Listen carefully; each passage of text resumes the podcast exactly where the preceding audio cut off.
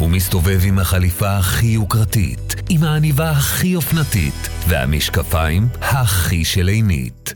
רק בעינית, רשת האופטיקה המתקדמת והמקצועית ביותר, שירות אישי של אנשי מקצוע שיבחרו עבורכם לוק אופנתי המותאם לכם אישית. עינית, עינית, רואים בעין מקצועית. אתם מאזינים למשפחה פודקאסט. ישיב אישקאסט, מנחם פינס יוצא למסע עשיר ומסקרן בשבילי עולם הישיבות. בשעה שאתם עומדים ומביטים בהיכל בית המדרש הענק, בתוך הבניין המקושט בשש קשתות לכל כיוון, בליבה של שכונת גבעת מרדכי בירושלים, אתם בעצם רואים מול העיניים את השריד הגדול לעולם הישיבות הליטאי, את התבנית הכמעט יחידה שנותרה ברציפות משם, מליטא שלפני למעלה מ-140 שנה, ויצרה העתקים לכלל עולם התורה.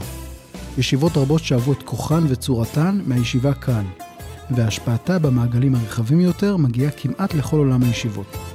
זו הישיבה שהוציאה הכי הרבה גדולי תורה בהנהגה התורנית, רבנים, דיינים וראשי ישיבות, מיום היווסדה ככולל הקובנאי בסלבודקה שבליטא, ועד היום בירושלים. די לרפרף על רשימת שמות התלמידים לאורך השנים, בשביל להבין שאולי כאן זהו המשך של בית היוצר העצום ביותר לתלמידי חכמים שהנהיגו את עולם התורה והישיבות.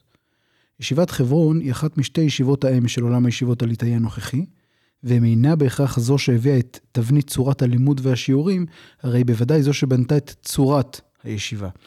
ואם אתם שואלים את עצמכם, מה הסיפור של הישיבה ששמה, כפי שכותבות האותיות הגדולות על הבניין, הוא ישיבת חברון, עיר הממוקמת במקום אחר לחלוטין במפה, וכנסת ישראל, שזהו שמה של ישיבה שנוסדה בכלל בליטא, בעוד הישיבה נמצאת כאן, בירושלים עיר הקודש, הרי שזהו הסיפור כולו.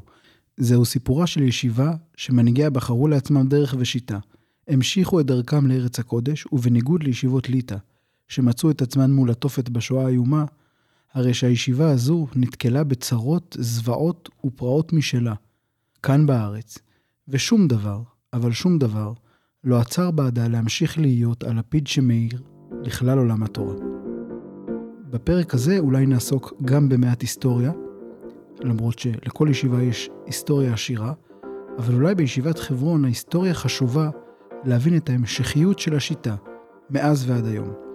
בפרק הקודם דיברנו על ישיבת מיר, שהיא הישיבה הוותיקה בעולם התורה, יותר מ-200 שנה של רציפות, שבה עברה ישיבת תחנות בלית ברירה, אבל אם ישיבת מיר בראשות רבי אליעזר יהודה פינקל הראשון המשיכה את uh, העוצמה התורנית הגדולה, הרי שישיבת חברון בראשות אביו, הסבא מסלבודקה רבי נתן צבי פינקל, היא בעצם הממשיכה של התבנית, של השיטה, של הצורה. והיא בניגוד למיר הייתה הישיבה הראשונה שעלתה ארצה מרצונה, מיוזמתה, מתוך רצון להמשיך את הישיבה בארץ הקודש עוד שנים רבות לפני המלחמה.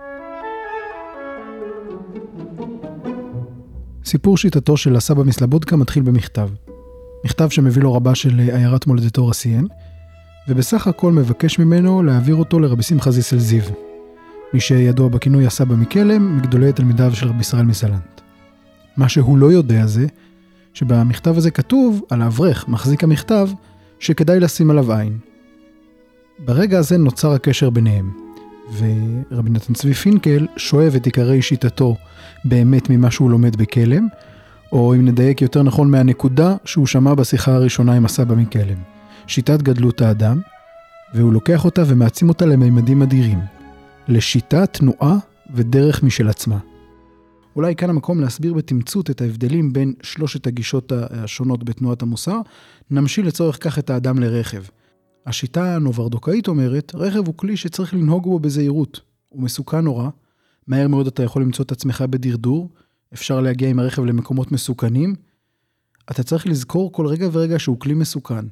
אל תסתכל על הרכבים מסביב, אל תפחד משום דבר.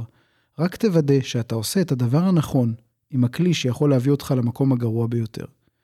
השיטה הסלבודקאית אומרת, רכב הוא כלי נפלא, יצירה שיכולה להצעיד את האדם במהירות, להביא אותו למחוז חפצו, זה משנה לו את החיים לטובה, אפשר לעשות איתו דברים מעולים, להגיע לפסגות עצומות, להעצים איתו את הרוחניות בצורה אדירה.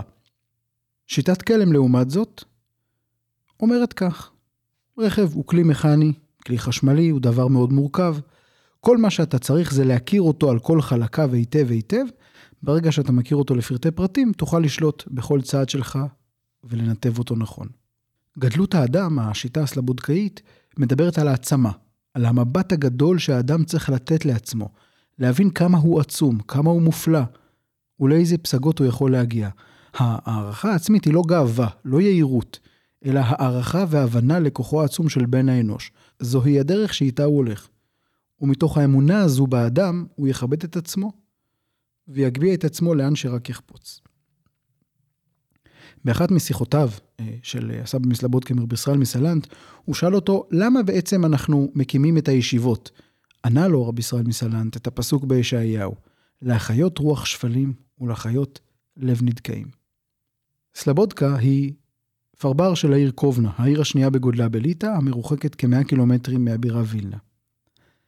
באותם הימים הרעיון הזה של תנועת המוסר גרר מחלוקות גם בתוככי עולם הישיבות על ידי קבוצות שונות בישיבות שלא התחברו לרוח החדשה הזו שנכנסה לתוך היכלי הישיבות. הטענה העיקרית הייתה שהעיסוק הרב בצדדים של המחשבה, של המידות ושל הרוח, בא פעמים רבות על חשבון לימוד התורה.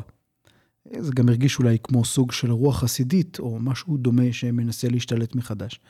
גם בקבוצות שמחוץ לעולם התורה, כמו המשכילים, הייתה התנגדות אקטיבית לתנועת המוסר. כמובן, לא ממניעים של ביטול תורה, אלא מהסיבה הפשוטה שהרוח החדשה הזו סחפה רבים להיכלי הישיבות, שבה הם מצאו גם רעיונות רחבים ורוחניים שונים שהחזיקו אותם שם, ומנעו מהם להיסחף לרעיונות שהציגו הללו בחוץ.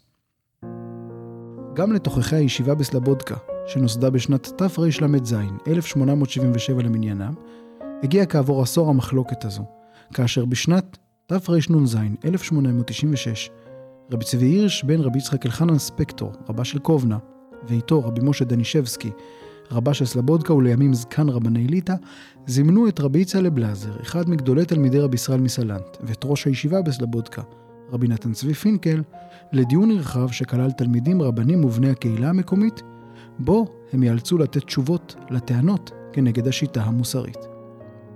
במהלך הדיון הבינו רבי צלב והסבא מסלבודקה שהעניין חתום. יש התנגדות נחרצת לתנועת המוסר, ולא באמת יוכלו להגיע לעמק השווה. השניים חתמו את הדיון ולא השיבו דבר לטענת המתנגדים. למחרת הם פשוט הקימו ישיבה משלהם, שבה יוכלו להמשיך את דרך המוסר בלא הפרעה ובלא מחלוקת. כך התקיימו בסלבודקה שתי ישיבות, אחת בבניין המקורי שנקראה כנסת בית יצחק על שם רבי יצחק אלחנן ספקטור, והשנייה, הוותיקה, שעברה למקום חדש ונקראה כנסת ישראל על שם רבי ישראל מסלנט. בהמשך תעבור כנסת בית יצחק לעיירה קמניץ, ובראשותה יעמוד רבי ברוכבר ליבוביץ'. כנסת ישראל הופכת להיות הישיבה העצומה שמגדלת תלמידי חכמים לתפארה. היא מביאה לעולם בשורה של ענקי רוח מדהימים עם יכולות מפעימות, והשיטה שנמצאת כל הזמן ברקע היא גדלות האדם. הנקודה הזו ניכרת אפילו בהחלטה של כיצד לבחור את ראשות הישיבה. הסיפור הבא הוא סיפור עצום, שיכול ללמד אותנו מי הם הדמויות שהיו הן בהנהגת הישיבה והן בבוגריה. בשנת תרנ"ב מבקש הסבא מסלבודקה למנות ראש ישיבה. הוא פונה לרבי אהרון בקשט, עילוי, אחד מתלמידי הסבא מקלם שלמד גם בוולוז'ין וגם אצלו בסלבודקה, והוא מבקש ממנו לעמוד בראשות הישיבה. הרב בקשט מתחמק ואומר שהוא צריך לבדוק כמה דברים. אחרי כמה ימים הוא חוזר ומודיע לסבא מסלבודקה שהוא בשום אופן לא יוכל לכהן בראשות הישיבה. סבא מסלבודקה מנסה לברר מה מדובר, והוא מתחמק. פעם אחר פעם הוא מתחמק, עד שלאחר כמה פגישות אומר לו הסבא מסלבודקה, אני הרב שלך, וכתלמיד, אני מבקש ממך לספר לי, אחת ולתמיד, למה אתה לא מוכן לכהן בראשות הישיבה. ואז רבי אהרון, שמכונה רב הרצ'יק, מספר שכשהוא הגיע גיל הנישואין, הוא התארס עם הבת של הרב שרגא פייבל פרנק. לאף אחד בקובנה לא היה צריך לספר במי מדובר. הוא היה אחד מהתעשיינים הגדולים בליטא, אולי בכלל בעולם היהודי כולו ברוסיה ובפולין. חצי מהבתים של קובנה היו שלו, הוא היה מזכיר אותם לעובדים שלו, הוא היה אחד מאנשי תנועת המוסר, בבית שלו גר במשך תקופה רב ישראל מסלנט בעצמו, בעליית הגג. ולפני שהוא נפטר בעשור הרביעי לחייו, בגיל צעיר מאוד, הוא כתב צבא הוא הורה לאשתו, הרבנית דבורה, שתשיא את ילדיו רק לבחורים בעל שיעור קומה של תלמידי חכמים מופלגים, שיהיה ברור שהם יהיו ראשי ישיבות ומרביצי תורה. במשך השנים הם ייהנו מהממון שהוא צבר. אה, לאחר לכתו, לא רק שהתרומות שלו לא פסקו, אלא הם גברו, ואפילו נוסדה בבית שלו סוג של ישיבה, קיבוץ של תלמידי חכמים. וכשהגיע הזמן, אז הבת שלו אה, התארסה עם הרב אהרון בקשט. אחרי הרוסים, הם אה, לקחו אותו לסיבוב במפעלים שלהם, להראות לו מה יש להם. ובמהלך הסיורים האלה ראתה אשת הרב פרנק, שהבחור נותן הרבה עצות טובות, עצות חכמות, אבל עצות עסקיות. הוא רוצה לייעל את העסקים, אבל לא זה מה שהיא ציפתה ממישהו שאמור להיות תלמיד חכם. ולאחר הביקור הזה היא אמרה לו שהיא מבקשת סליחה, אבל זה בניגוד לצבא. החתן צריך להיות מישהו שבוודאות מוחלטת מרביץ תורה, לא מישהו שאולי יפזול לעולם העסקים. וההתרשמות שלה הייתה שלמרות שהוא כרגע נראה הכי מתאים, סיכוי גדול שזה לא יימשך כך, והיא לא תוכל להרשות לשידוך הזה להתקיים. והשידוך, בהסכמת הצדדים, מתבטל. שומע הסבא מסלבודקה את הסיפור, ואומר לו, אז מה בעצם בדקת לפני שסירבת לכהן בראשות הישיבה? אז הוא אומר לו, קודם כל היה חשוב לי לבדוק אם האלמנה עדיין חיה. הרי אם היא תשמע שהבחור שהיא דחתה אותו הפך לראש ישיבה, זה יגרום לה צער גדול, ואת זה אני לא מוכן לתת. אבל הדבר השני שרציתי לבדוק זה, מי בסוף החתן? אם הוא ראש ישיבה, אז יהיה קל יותר בגלל שאין לה התנגדות, שהיא גם באמת לקחה ראש ישיבה, וגם הבחור שהיא דחתה הפך להיות ראש ישיבה. אבל התברר לי שמדובר בעילוי עצום. קוראים לו רבי משה מרדכי אפשטיין. הבן של הרב מבקשתי, והוא לא מכהן בשום תפקיד. אז ברור שאני לא יכול לקחת את הישיבה, אבל לדעתי כדאי גם לתת לו את התפקיד. ואכן, התפקיד הזה של ראש הישיבה בסלבודקה מגיע לרבי משה מרדכי אפשטיין, כמובן בזכות, בשל גדולתו, אבל גם בשל הוויתור וההמלצה של הרב בקשט, אומרים שהחפץ חיים ששמע את זה, אה, נשק לרב בקשט בפעם הבאה שהגיע אליו. החתן השני, אגב, של משפחת אה, פרנק, זה רבי סר זלמן מלצר. זה הדמויות שהרכיבו אז את העולם המופלא הזה. הרב בקשט השאיר אחריו זרע ברך השם אה, ונרצח בידי הגרמנים הארורים בשנת תש"א. רב משה מרדכי אפשטיין התמנה בהמשך גם לרב ועבד סלבודקה, ויגבש דרך לימוד שתהווה את הדרך הסלבודקאית, חברונאית, ואולי דרך הלימוד לכל כך הרבה ישיבות עד עצם היום הזה. כבר אז, אגב, ישיבת כנסת ישראל משפיעה על עולם הישיבות, ובעקבותיה קמות ישיבה אחר ישיבה, כמו הישיבה בטלז, שהוקמה בסיורו של הסבא מסלבודקה, ישיבה בסלוצק, ישיבה בסטוצין, בלודג' ועוד. אבל רגע אחד, יש לסיפור המינוי הזה סוף מדהים. כיום מכהנים בראשות ישיבת חברון ארבעה ראשי ישיבה. שניים מהם הם הגאון רבי דוד כהן והגאון רבי שלמה כץ, הם בוגרי הישיבה, שמונו בשנת תשמ"ח כמגידי שיעורים בישיבה, ומדובר היה אז בתקדים, שכן הם הראשונים אה, שמונו לתפקיד הזה למרות שאין להם כל קשר משפחתי להנהגת הישיבה, אה, כפי שהיה נהוג עד אז. ובשנת תשנ"ז, אחרי פטירת ראש הישיבה, הגאון רבי אברהם פרבשטיין, חתנו של ראש הישיבה הקודם, רבי יחזקאל סרנה, ראש הישיבה עוד מימי סלבודקה, הם מונו לראשי הישיבה. לצידם מכהנים הגאון רבי משה מרדכי פרבשטיין, בנו של ראש הישיבה רבי אברהם פרבשטיין, והגאון רבי יוסף חברוני, שהוא בנו של מנהל הישיבה האגדי, רבי יצחק חברוני, שהיה בנו של ראש הישיבה, רבי משה חברוני, שהיה חתנו של רבי משה מרדכי אפשטיין. כלומר, הרב יוסף חברוני הוא נינו של רבי משה מרדכי אפשטיין. אבל הטוויסט בסיפור הזה הוא, שהרב חברוני הוא גם חתנו של רבי ישעיהו בקשט, נכדו של רבי אהרון בקשט, שוויתר בזמנו על ראשות הישיבה. כן, באופן מדהים סובבה ההשגחה שבראשות ישיבת חברון כיום יעמוד מישהו שהוא עצמו גם צאצא של רבי משה מרדכי אפשטיין וגם צאצא של הרב בקשט.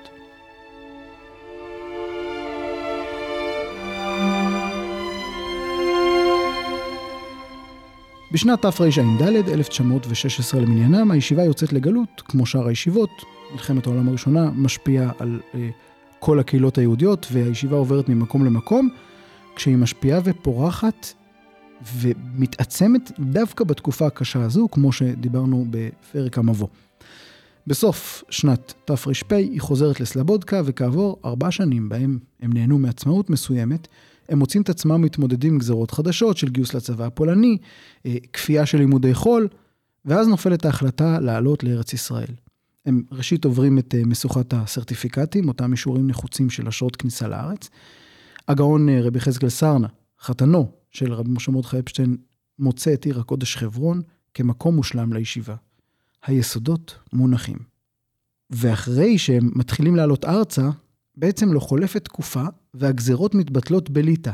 כאילו משמיים כיוונו את הדרך לכאן, לארץ הקודש. רוב הבחורים עלו ארצה, חלק מהבחורים נשארו שם, וכאילו נהייתה ישיבה וסניף שלה. בחורף תרפ"ה עולה לארץ אה, הגאון רבי אברהם גורג'נסקי, שהיה משגיח וראש הישיבה בסלבודקה, וגם אה, אה, הגאון רבי משה פינקל, בנו של הסבא מסלבודקה. מאוחר יותר רבי אברהם יחזור לליטא להנהיג שם את הישיבה, ובעצם הוא ילווה את הבחורים עד לרגעיהם האחרונים הנוראים בגטו בזמן השואה. אה, ורב משה מרדכי אפשטיין והסבא מסלבודקה עולים לארץ. בחורף תרפ"ז, הסבא מסלבודקה שעבר בינתיים מחברון לתל אביב, בגלל שהוא היה צריך אוויר צח יותר בשל גילו וההתמודדות הרפואית שלו, נפטר לבית עולמו. הישיבה ממשיכה בחברון ובסלבודקה. עד לאותה שבת נוראה, תרפ"ט. ביום שישי הרבנית ציוויה חדש, אשתו של הרב מאיר חדש, מתלמידיו של הסבא מסלבודקה, שהיה לאחד מרבניה ומאוחר יותר יהיה המשגיח, מנהלה רוחני של הישיבה, הולכת לעשות קניות בשוק המוסלמי ביחד עם חברתה, כפי שהן היו רגילות לעשות תמיד.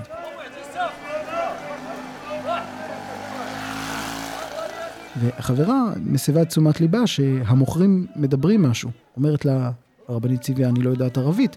אז היא אומרת לה, אני אתרגם לך. הם אומרים שעכשיו אנחנו מתכוננות לשבת, וכל הדברים שנקנה, כולל אנחנו עצמנו, נהיה שלהם. כי בשבת כל מה ששלנו יהפוך לשלהם.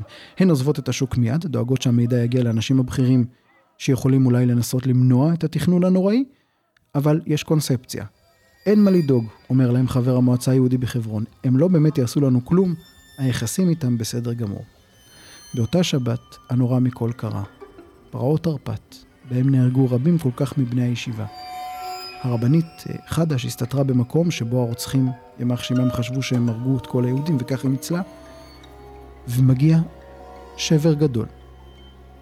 בגופו של יעקב יחזקאל וקסלר, בן ישיבה אמריקאי, שוויתר על הלימודים המקצועיים בארצות הברית, כי אחרי ביקור בארץ הוא אמר שהוא לא יכול לעזוב את הישיבה, נותרים עוד סימני חיים בודדים. הוא מובל אל בית החולים בייסורים איומים, כשגופו מחורר וניכרים בו סימני התעללות של הטובחים שחשבו שהוא נהרג במקום, וראש הישיבה, רב משה מרדכי אפשטיין, מגיע להיפרד ממנו. ראש ישיבה, אל תבכה, הוא אומר לו בשארית כוחותיו. הצלת אותי, אני הולך למות בארץ הקודש אחרי שלמדתי תורה ומוסר. אני מוסר את הנפש בשמחה. ורב משה מרדכי רק בוכה יותר ויותר. הוא נוצר את הדברים וכותב לאחר מכן בפנקסו, אשריך ישראל שלא פסקו ממך הגיבורים. ויעקב יחזקאל בן רבי רוחם עולה השמיים. שבר עמנו גדול קיים, החורבן בישיבה נורא, כותב רב משה מרדכי. נרצחו 22 גדולי ישראל. בהמשך המספר יעלה ל-25, מתוך יותר מ-130 יהודים ברחבי הארץ. הישיבה, וכ-150 בחורי הישיבה, מסתדרים בירושלים, הוא כותב. נשארנו בעירום ובחוסר כל. אחישו, הצילו. קראו לעזרה דחופה. עם הקושי, אל תיתנו לכבות אור ישראל, שהאיר את היישוב בארץ ישראל. וגם ב- בישיבה בסלבודקה מגיעות הידיעות, ויש שם אחים שלה הרוגים בטבח, והם יושבים שם ואבלים מצד עצמם. ואחד הבחורים כותב שם, עובר יום אחרי יום, ידיעה אחת איומה מחברתה, מזכירים כבר שמות, שמות ההרוגים הקדושים, מכירים אותם כאן, יודעים אותם היטב. עילויים היו. הקלמואי, הווילקוושקואי, השקודווילים, זאת אומרת, הם מכנים אותם בשמות שהם כונו על שם העיירות שלהם. מי לא מכיר אותם? במבטו של מי לא נפגשו הבחורים הללו?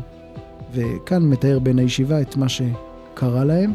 הוא בקיא גם בפרטים המחרידים שהביאו אז בעיתונים, נימנע מלהביא אותם כאן, אבל כמעט אין שום הבדל בין מה שהיה אז לבין מה שקרה לאחרונה, בחג שמחת תורה תשפ"ד. ואז מודעה ממוסגרת מודיעה בעיתונות, למי שיש להשכיר אולם מתאים בשביל הישיבה החברונית, יודיע במשרדי הישיבה בזיכרון משה. המודעה עוד מרחיבה שהאולם צריך להכיל ערך 150 מקומות ולהימצא לא רחוק ממרכז העיר. בשעות הקשות הללו הישיבה ניסתה לאחוז בכל הכוח בדרך החיים, להמשיך את כל התורה. ויש סיטואציה אחת בשנים ההם שהישיבה התחילה למצוא את עצמה, עד שהגיעה לבניין ברחוב הישיבה, שקרוי על שם הישיבה עצמה, בשכונת גאולה בירושלים, שבו מגיע ראש השנה, פחות מחודש אחרי הטבח הנורא.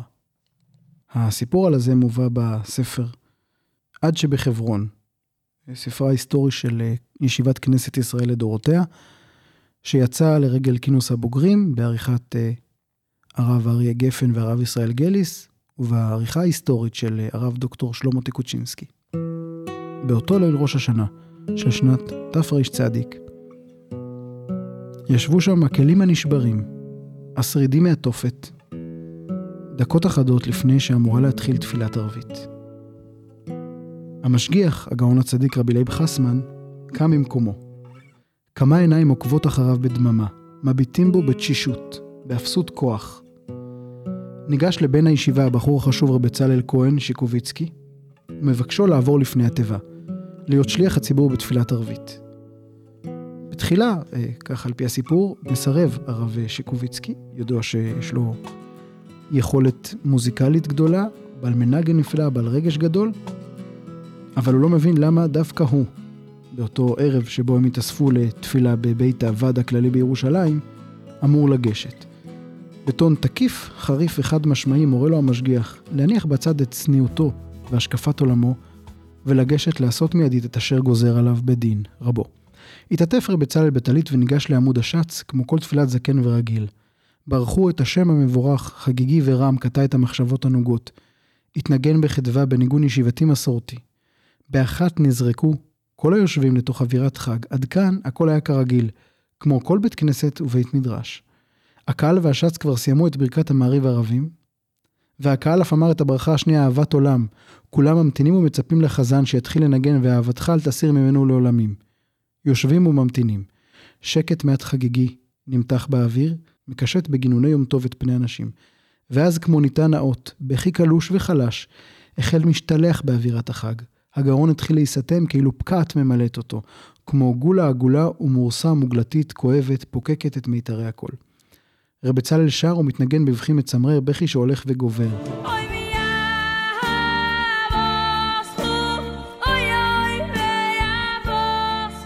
ואהבתך אל תסיר ממנו לעולמים.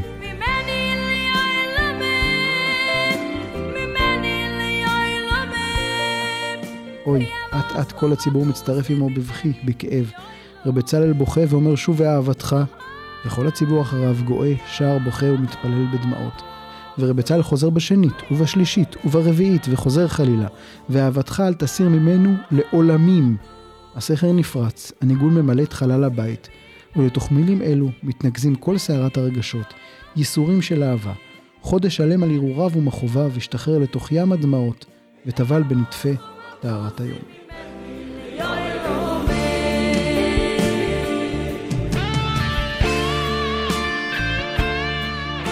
ישיבת חברון, שנקראת כעת ישיבת כנסת ישראל חברון ירושלים, בונה את עצמה מחדש, במשכנה שבשכונת גאולה ברחוב שיקרא על שמה רחוב הישיבה. ובית המדרש הזה שוב הלפיד שמאיר לכולם, ואליו שואפים רבים מהבחורים להגיע. אחד מהם, בחור תל אביבי בשם דוב יפה, לימים זקן המשגיח עם הגאון הצדיק רבי דוב יפה, כתב לעצמו ביומנו: החלטתי לנסוע לישיבת חברון באווירה אשר תדליק אש לוהטת בלבבות, ששם ישנו המעיין לשאוב ממנו אש קודש. וכשהוא נכנס להיכלה של הישיבה, הוא כותב לעצמו כך: הקול אשר ינסר בחלל האוויר, האווירה המחשמלת מזרם הלימוד, החשק של מעט הבחורים המצטרפים למנגינת להט אדירה, כל אלה בלי ספק מציתים את הלב ומדליקים את הנשמה. כשאתה יושב בתוך אולם גדול ומסביבך מאה בחורים לוהטים בחשק הלימוד, שרופים באש ההתלהבות, אותו חשק ידביק גם אותך. ואפילו מנגינה ערבה המשתפכת על הלב בנעימות, המעדנת את הנפש ומרוממתה אל על, אל עולמות רחוקים ויפים. כמה מלהבת היא ללמוד, ללמוד בלי הרף ובלי קץ, להתמסר עד כלות הנשמה. זה בבית מדרש של כמאה בחורים. עכשיו, לא הכל היה חמים בתחילת הדרך, בהתחלה הוא הרגיש גם יחס מסוים קר מצד חלק מאנשי הצוות, עד שהוא פגש בו בראש הישיבה הגאון רבי אהרון כהן. רב אהרון, הוא כתב לעצמו, אדם שמכל ישותו שופעים טוב לב חמימות נפשית. הוא כך תיאר את המפגש הראשון, כל מילה שפכה לבבינו נטפי עידוד, הוא נטע זרעי תשוקה להקדיש את כל כוחותינו לתורה ולהתרוממות. הוא הסיר מליבנו כל צל של פחד. הרגשנו שכאן לפנינו אדם החפץ לעזור לנו ככל אשר יוכל, לשמור עלינו שלא תתבלבל רוחנו. ובעצם מרגע זה הוא מקבל את הכוח מרבי אהרון כהן, שרבים ראו בו מלאך. הקבוצה הזו שהוא חבר אליה היא קבוצה שכונתה עבריתניקים. הם זכו לשיעורים מיוחדים בשפה העברית בביתו של ראש הישיבה. לימים, כעבור עשרות רבות של שנים, השיעורים בישיבה כבר הפכו כולם לעברית, וכך גם בביתו של המשגיח, הגאון הצדיק רב מאיר חודש, הם זוכים לשיחה בעברית, ועד מיוחד, ועד מוסרי בשפה העברית. הם היו צברים, הגם שלא בהכרח כולם נולדו בארץ, אבל עבורם נועד הוועד הזה. הרב אהרון כהן, שהוא גידל אותי, הוא לא היה סתם בן אדם, הוא היה כמעט כמו מלאך. אצלו כשהוא התפלל, אז כולם פשוט הרגישו את התפילה, את קרבת השם אליו. זוהי הרבנית רבקה יפה, אחייניתו של ראש הישיבה, הגאון רבי אהרון כהן, שאומצה על ידי דודה ודודתה, וגדלה בביתם כביתם. הבית הזה היה בעצם דירה בקומת הפנימייה, והישיבה, כמו שהיא מתארת, הייתה כל החיים שלהם. הישיבה היה החיים שלנו, הבניין של הישיבה היה ככה, הייתה ישיבה והיה פנימייה. אז אנחנו גרנו בחלק איפה שהבחורים גרו. לימים היא נישאה ללא אחר מאשר הגאון הצדיק רבי דוב יפה. ושם, בעת הצעת השידוך, כמעט שהייתה התנגשות בין הדברים שהוא הביא מבית החזוני שאליו היה הולך, לבין הדברים שהוא לקח מחברון, בית היוצר שלו. חלק מהנהגת גדלות האדם הייתה הלבוש בצורה האירופאית המודרנית המסודרת, וכך תלמיד שאינו מגולח היה מחזה נדיר במיוחד, והוא גידל זקן. כדי להבין עד כמה הזקן היה אישו, אפשר לראות את השיחה של ראש הישיבה, הגאון רבי יחזקאל סרנה, שנזף בו, ואמר לו, זו אינה דרכה של סלבודקה, ומאוחר יותר, הוא גם ממש נכנס לדיון עם החזון איש, והביע את ההסתייגות שלו מההוראה לבן הישיבה בחברון לגדל זקן. הרבנית מסבירה שהזקן פשוט לא היה במודה, כלומר לא היה הבדל השקפתי, אבל הדבר הזה כן הפריע. כן, הוא היה עם הזקן מפני שהחזון איש אמר לו לגדל זקן. לא היה במודה, אבל החזון איש אמר אז הוא גידל זקן. מה שהיא עשתה זה להציב בפניו שאלות לא פשוטות בענייני השקפה. לראות אם הוא ייבהל. אבל בפועל, בן הישיבה החברונאי ענה לה בנחת רוח. הוא פשוט עשה לה סמינר כלשונה. וכשהיא ראתה שהוא מורם מעם, הכל הסתדר. זקן הפריע לי, כמו שאומרים, מפני שזה לא היה רגיל.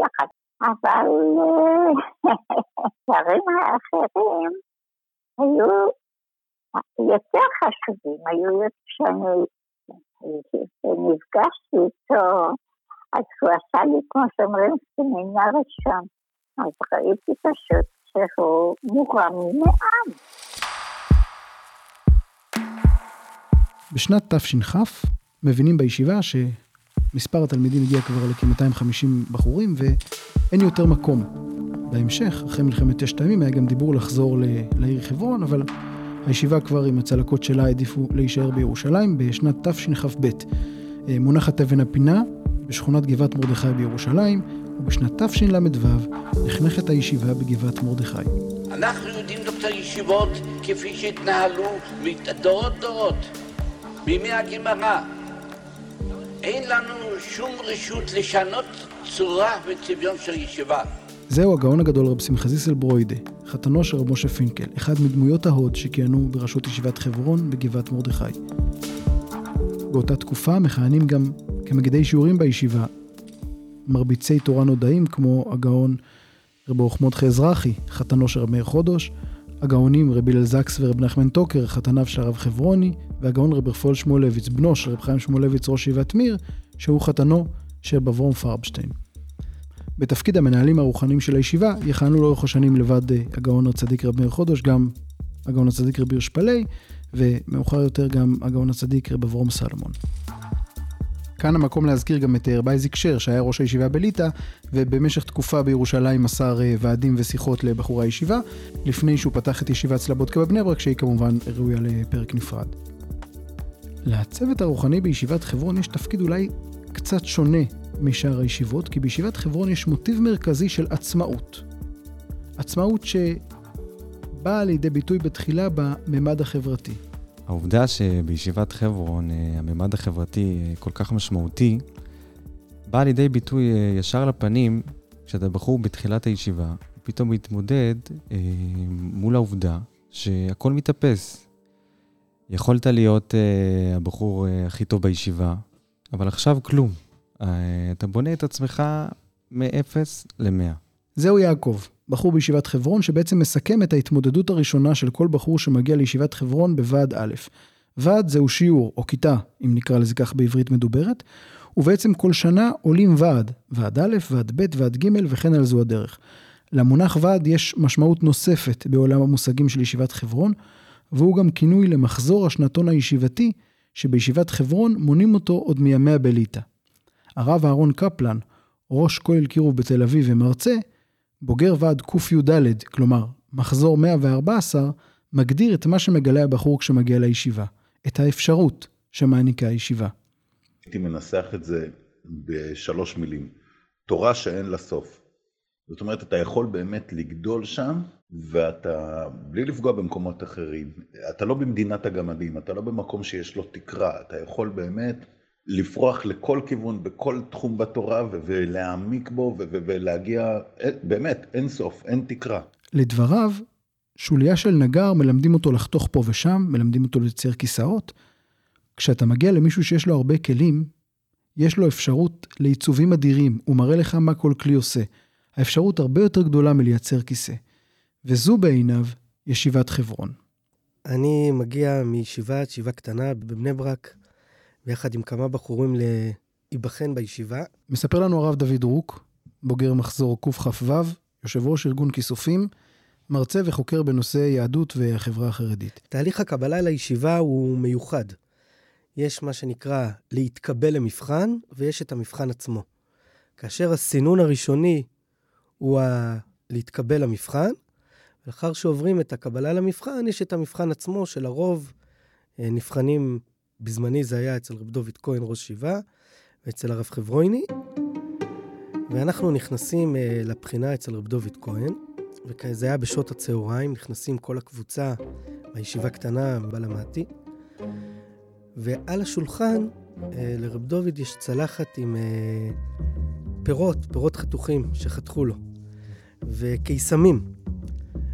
ורב דוד שואל את השאלה, ובחור עונה תשובה, אז רב דוד שולח את הקיסם לעבר הפרי, לנעוץ בו, והקיסם לא, לא נתקע בפרי. אז רב דוד מרים את הקיסם ומכניס לפה בעצם למעשה את הקיסם ללא פרי. אז בחור שישב לידי חייך ככה במבוכה. דוד לא אמר כלום. כמובן, ממשיכים להיבחן. כשאנחנו חוזרים לאחר המבחן אה, לישיבה, אז אה, אמרו מי התקבל ומי לא התקבל, והבחור שלא התקבל זה אותו בחור שחייך במבוכה. וראש הישיבה, רב צבי שנקר, התעניין למה, מדוע לא קיבלו אותו, ואז רב דוד אמר שהוא חצוף, שהוא צחק בזמן המבחן. אני חושב שמפה ניתן לראות את חשיבות הדברים שיש בישיבה לגדלות האדם. בחור לא יכול לבוא למבחן ולחייך ופתאום לעשות איזשהו צחוק. אה, בישיבה נתנו לזה לאורך כל השנים, ודאי בזמן הקבלה ובזמן המבחנים, חשיבות מאוד גדולה.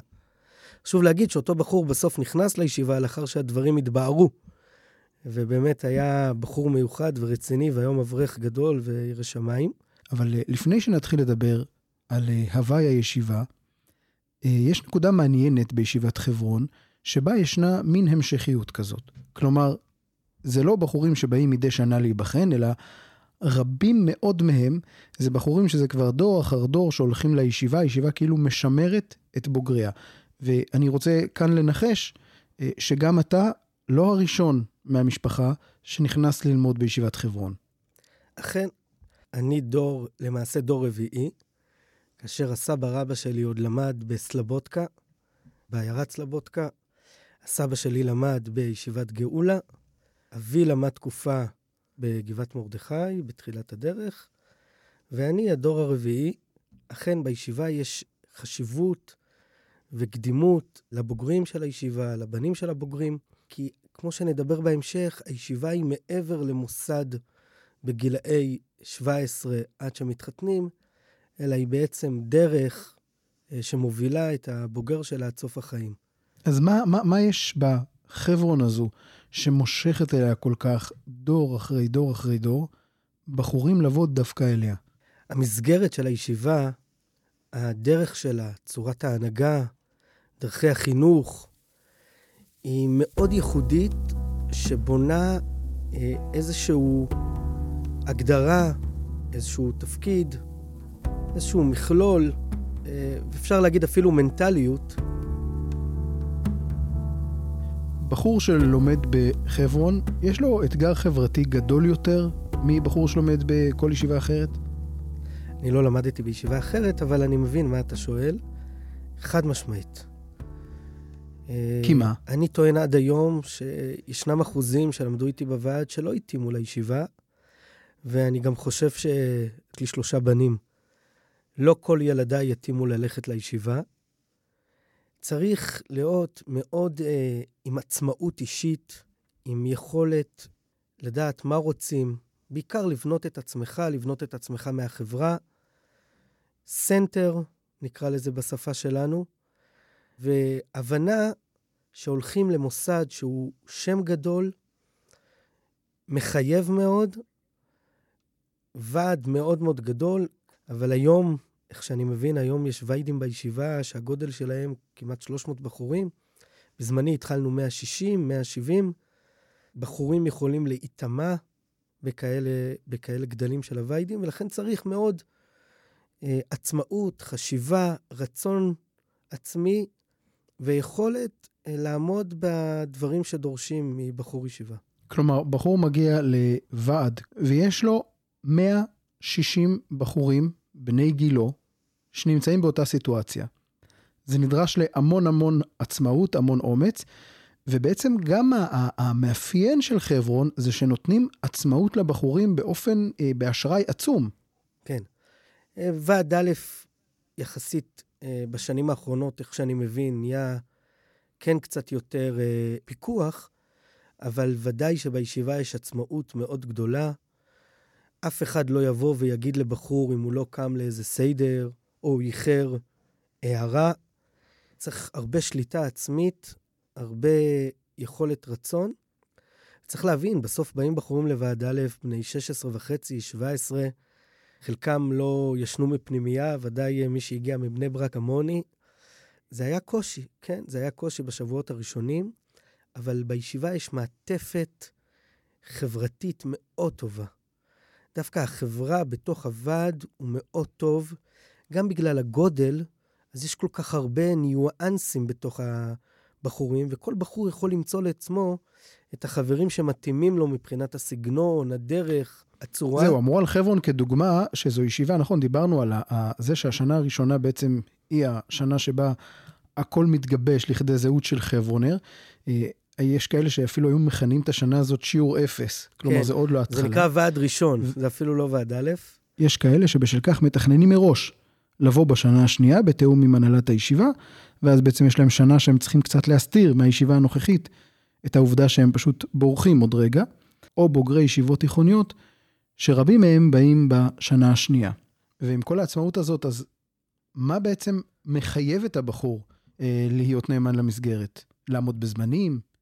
גם החברה, יש אה, אה, מה שנקרא אפילו, אפשר להגיד, תחרות חיובית מאוד גדולה בישיבה, ל- לשבת וללמוד, אה, לעמוד בזמנים, רוצים חברוסת טובים, רוצים אה, שהר"מים, אם זה הר"מים ועד א', אם זה ועד שני הראשיבס יכירו אותך, אה, וגם באמת בחורים אה, שרוצים להתקדם, בחורים מצד עצמם.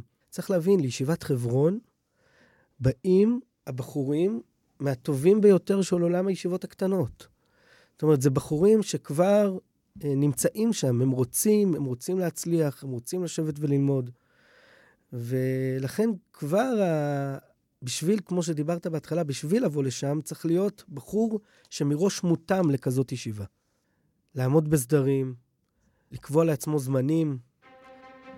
כן חשוב בוויידים הראשונים, וזה דבר שהוא חשוב מאוד בישיבה, זה השיעורים. השיעורים, להיכנס לשיעורים של הר"מים בוועד א', של הראשי ו- בוועד שני, אה, זה דבר, שיעורים יומיים, זה דבר שהוא חשוב מאוד מאוד בישיבה. בעצם בוועד שני מתחיל המפגש הבלתי אמצעי בין הבחור שהגיע לחברון לבין ראש הישיבה, שהוא בעצם מוסר לו שיעור על בסיס יומי. כן.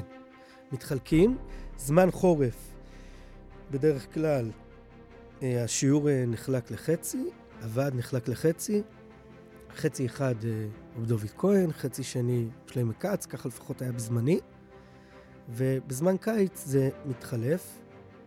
אה, הרב פרפשטיין לא מוסר שיעורים יומיים, אה, הוא מוסר רק שיעור כלולי בהיכל הישיבה, ולמעשה מוועד שלישי כבר אין שיעורים יומיים. כלומר, בעצם אה, השנה המרכזית שבה ישנם שיעורים יומיים, זאת השנה השנייה אה, ללימודים. ויש הבדל, זה נקרא מונח כלפי מישהו שיעקור ממני, זה נקרא מונח. אבל לגבי ההנחה של גוף אוי לכם החפץ, לגביו זה לא נקרא מונח. פחות או יותר גם, לא לגמרי, גם החזניש. השיעור הזה אותו שמענו זהו שיעורו של ראש הישיבה, הגאון רב שלמה כץ, על מסכת שבת. מסכת שבת אינה חלק מהמסכתות הישיבתיות. ישנו מקבץ מסכתות ישיבתי, המסכתות מן התלמוד הבבלי אותם לומדים בישיבות, כמו מסכתות מסדר נזיקין, בבא קמא, בבא מציע, בבא בתרא, או מסדר נשים, גיטין, קידושין, יבמות. מסכת שבת היא לא אחת מהן. בישיבת חברון הכניס הגאון רב משה מרדכי אפשטיין גם את מסכת שבת, אולי בשל העובדה שהוא רצה לגדל את דור הרבנים הבא. בישיבת חברון אכן הצמיחה הרבה הרבה רבנים ודיינים, והרבה מהם דיברו על כך שהלימוד של מסכת שבת תמיד הביא עמו גם לימוד הלכתי עם שולחן ערוך, וצריך להבין, הלימוד של מסכת שבת בישיבה זה סוויץ' ענק בראש, כי המסכתות הישיבתיות עובדות באופן כל כך שונה, זה כמו לקחת בן אדם שלומד שנים באקדמיה נושא מסוים, ובבת אחת להחליף אותו לנושא אחר לגמרי. אם כבר הרחבנו בנושא זה, אז בעצם ישיבת חברון גם מביאה אה, מגוון רחב של אפשרויות למדניות. אה, יש את שיעוריו אה, של רב דוד כהן, שהוא יותר למדני בפלפולים המוכרים, כמו שיטות בריסק. לעומתו יש את אה, אה, רב שלמה כץ, שהוא יותר אה, מחובר לפשט של הגמרא על פי דברי הראשונים, והחיבור בין ליטא להיום לא מתחיל ונגמר רק בצורת הלימוד. אתה בעצם ועד 126, כלומר חברון מונה עוד מישיבת סלבודקה, המשכיות מאז ועד היום, ויש המון המון דברים שאפילו בסמנטיקה משמרים אותם, למשל מכירת העליות בשמחת תורה נעשית בגילדוינים, המטבע שהיה אז בזמנו בליטא. הדבר אחד הכי חשוב בישיבת חברון, אם אפשר להגיד אפילו השם השני, מה שנקרא המסוירס. לשמור על המסורת, המסורת של הישיבה.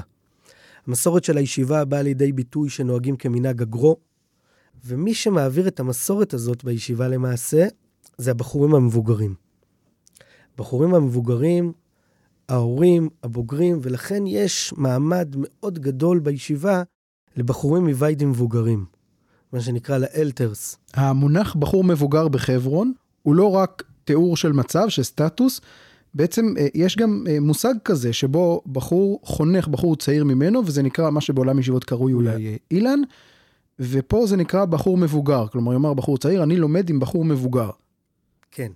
בזמן חורף, בשנה הראשונה אפשר להגיד, של הבחור ב, בישיבה, בוועד א', יש ועדה מסדרת שמסדרת בחורים מבוגרים, לרוב זה יהיה בחור ועד רביעי, חמישי, שישי, שביעי, אפילו שמיני, עם בחורים מוועד א', אה, ללמוד חברוסה, לרוב החברוסה תהיה בליל שבס, ובכך למעשה נוצר קשר בין הבחורים המבוגרים בישיבה, אלה שיש להם את המסורת, אלה שכבר יש להם את הדרך, את צורת הלימוד, את דרך הלימוד, את דרך ההנהגה, יחד עם הבחורים הצעירים שרק עכשיו נכנסו לישיבה, ובכך למעשה משמרים את המסורת. ושמירת המסורת הזו היא דווקא בישיבה, שעד כמה שהיא ממשיכה ונצמדת למקור, ובעצם ממשיכה בכלל, לכלל עולם הישיבות את זה, היא לא ישיבה שנותרה שם, היא סמל דווקא לחדשנות. זאת אומרת, זו אולי אחת הישיבות הכי עדכניות שיש. זה אולי בא לידי ביטוי ב... ביום-יום, אבל הישיבה בעיקרון שלה היא גוף מאוד שמרני. שמרני במובן הזה של לשמור על המסורת, לשמור על הדרך. זה לא סותר, מכיוון שהמסורת, זה חלק ממה שהמסורת מלמדת. המסורת של הישיבה היא לא להיות מנותק מהוויות העולם. במובן הזה של שמירת המסורת, אפשר לראות דבר מדהים. מנהלה הרוחני הנוכחי של הישיבה, הגאון הצדיק רב חיים יצחק קפלן, הוא המשגיח שחזר אחרי עשרות שנים למסור שיעור בהיכל הישיבה. כולם מחפשים משהו, איזה קניין עולם, שאפשר לנו לתפוס ולהשיג, להתעלות, איזה דבר של, של ממש. עם פטירתו של הגאון רב מאיר חודש לפני שנים, במשך עשרות שנים, כאילו שמרו על מקומו, לא מעיזים לעשות משהו אחר, משהו שונה, והמשגיחים תמיד נתנו את השיחות בחדרי השיעורים ולא בהיכל הישיבה, והדבר הזה השתנה עם האמירה שגם ישיבת חברון על שמרנותה בעצם לא נשארת מאחור. לישיבת חברון ישנו גם אה, אוצר ספרים עצום, ספרים שהובאו עוד מליטא, עשרות אלפי ספרים, ישנם ארונות, ארונות, ארונות שלמים במרווחים גדולים שבהם בחורים יושבים ולומדים, אה, לצד גם אה, ספרים יקרי ערך ששמורים במחסן, שמתחת לבית המדרש, והמקום זוכה להתעניינות רבה, והוא גם בעצם כמו עוד בית מדרש קטן, שבו אה, הרבה בחורים עצמאיים לומדים לעצמם סדרים משלהם. ויש חודש אחד, שאולי כדאי לדבר עליו, שבו פתאום קורה איזה קסם במסדרונות הישיבה, ופה אתה באמת רואה את המסורת ואת השינוי הזה, שכנראה היה מתרחש גם בליטא, אולי אפילו בעוצמות גדולות יותר. ואני מדבר על חודש אלול. על אלול. אלול בישיבה זה חוויה. עכשיו כשאני אומר את זה, אה, יש לי צמרמורת ממש. זו חוויה מיוחדת. קודם כל, בכל אלול מגיע ועד חדש לישיבה. וזה יוצר אה, אווירה חדשה בישיבה. ולרוב, רוב אלול הבחורים לא חוזרים הביתה. ויש ויידים, ורואים בחורים יושבים סדר מוסר מלא.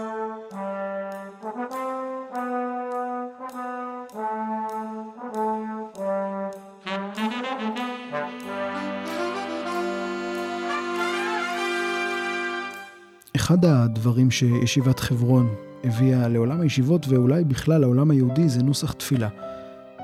בזמנו בישיבת חברון היו אה, בעלי התפילה הגאונים רבי הירש קופשיץ ורב שלמה צימבליסט, ובאחת השנים רב שלמה לא חש בטוב, וראש הישיבה, הגאון רבי חזקאל סרנה, שכנע את המגד הירושלמי, הגאון הצדיק רב שלמה שבדרון, לגשת לעמוד. בהתחלה הוא סירב, אבל בסוף, אחרי שהוא הלך הלוך חזור וחשב עם עצמו, הוא ניגש לתפילת המוסף הראשונה. האדם יסוי מיופו וסייפוי שתהיה אבן הדרך לשינוי עצום שחל בנוסח התפילה הישיבתי שהפך להיות הרבה יותר חי, הרבה יותר מנוגן. לכל ניגון סיפור משלו, לאט לאט הוא גם ייבד דברים מבעלי מנגנים אחרים, חידש והוסיף כל הזמן. אחד מהניגונים הידועים זה "ויתיו כל לעובדיך", שבו רב שלמה שבדרון בכל מילה יצק תוכן ויצק משמעות. מנגינה שמלווה עד היום אלפים רבים של ישיבות ובתי כנסת, והתקבלה בכל כך הרבה היכלות.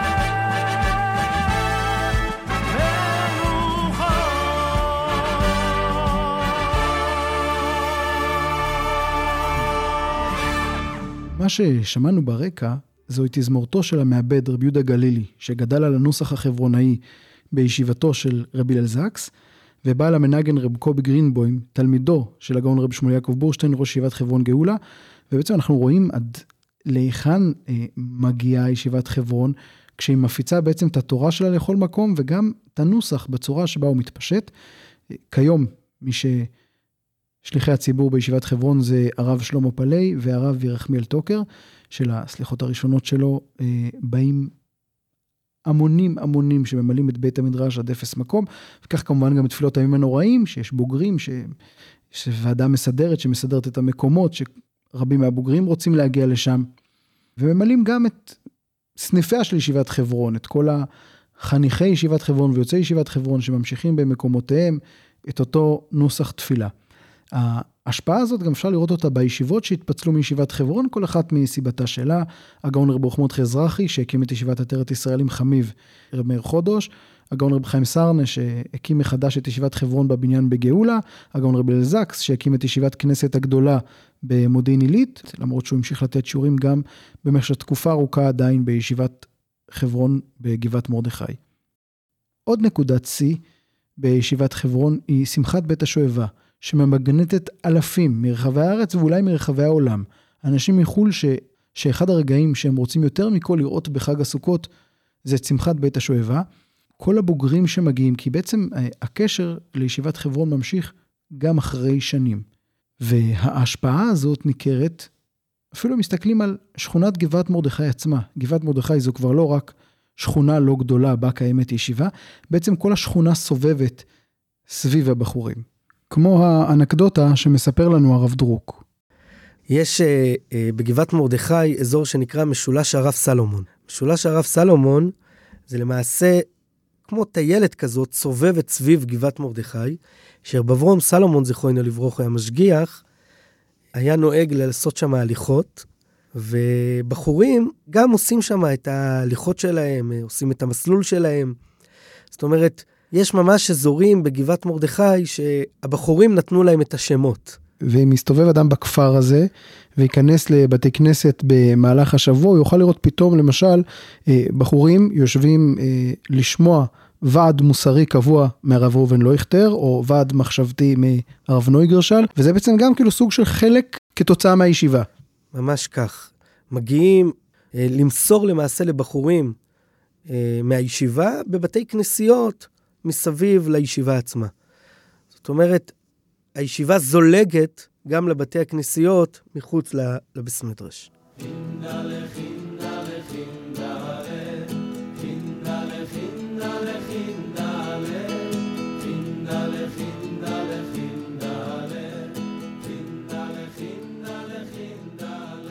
ההוואי בישיבה הוא כאמור תופס מקום נכבד.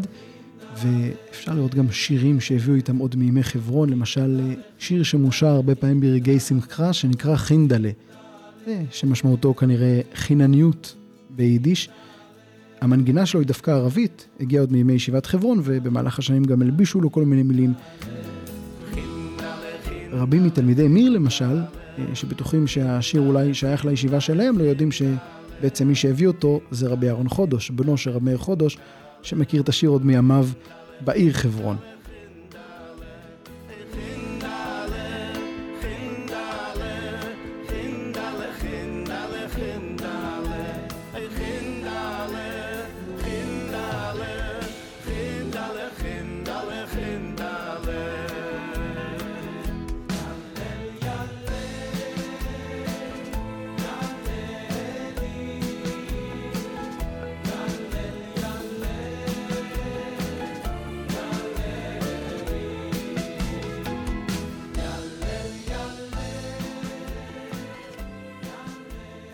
בסוף, מעבר לדיבורים המרובעים על סדר יום, על תפריט, על אה, איפה הבחורים ישנים ואוכלים, ישיבת חברון היא הרבה מעבר לעוד מוסד תורני. ישיבת חברון היא דרך. אפשר להגיד חברונר, אפשר להגיד חברון. היא דרך, היא צורת הנהגה, היא דרך חיים, היא נקודת מבט. היא באה לידי ביטוי שהאדם שעובד את השם, שלומד גמורה, שלומד תורה, יש לו ייחודיות, יש לו מעלה, גדלות האדם, והיא דרך שמובילה את האדם בכל שלב בחייו. זה הדרך שמלמדים את הבחורים בישיבה, זה דרך לחיים. תמיד לשאוף להיות בעל האולם ולא מלצר. צריך לומר, יש מגוון עצום. זאת אומרת, זה לא איזה אה, פס ייצור זהה. התפיסות בישיבה הן שונות לחלוטין מקצה לקצה בין הבחורים. היו שנים, אבי תמיד היה אומר לי שהיו אומרים שבישיבת חברון יש מיני טור קרתא ועד כהנא. וזה נכון, בישיבה יש הרבה מאוד סגנונות, בחורים פתוחים יותר, בחורים סגורים יותר, משכונות שונות, יש בחורים בוגרים של ישיבות תיכוניות, יש בוגרים של ישיבות אה, סגורות יותר, ודווקא הח- החיבור ביניהם זה הלימוד, השטייגן, הרצון, וזה מייצר מרקם מאוד מאוד מיוחד. כי כשעומדים בסוף בית המדרש של ישיבת כנסת ישראל חברון, ומביטים כיום על כ-1,600 הבחורים שיושבים ועמלים שם בתורה בחשק רב ובהתמדה, אי אפשר שלא לחשוב על המקום הזה שנרדף, נטבח, כמעט נחרב, עבר משוכה אחרי משוכה, גלות אחרי גלות, ובכל זאת המשיך להתעצם ולגדול לממלכה האדירה של גדלות האדם הזו. ומכאן ניתן לקחת את נטפי התקווה אל העם הזה, שעובר גלות אחרי גלות, טבח אחר טבח, ונשאר עם הספר. העם שמצפה לגאולה השלמה, לרגע שבו יעמוד מישהו על גג גבוה בירושלים וישאל, האיר פני כל המזרח עד שבחברון? עין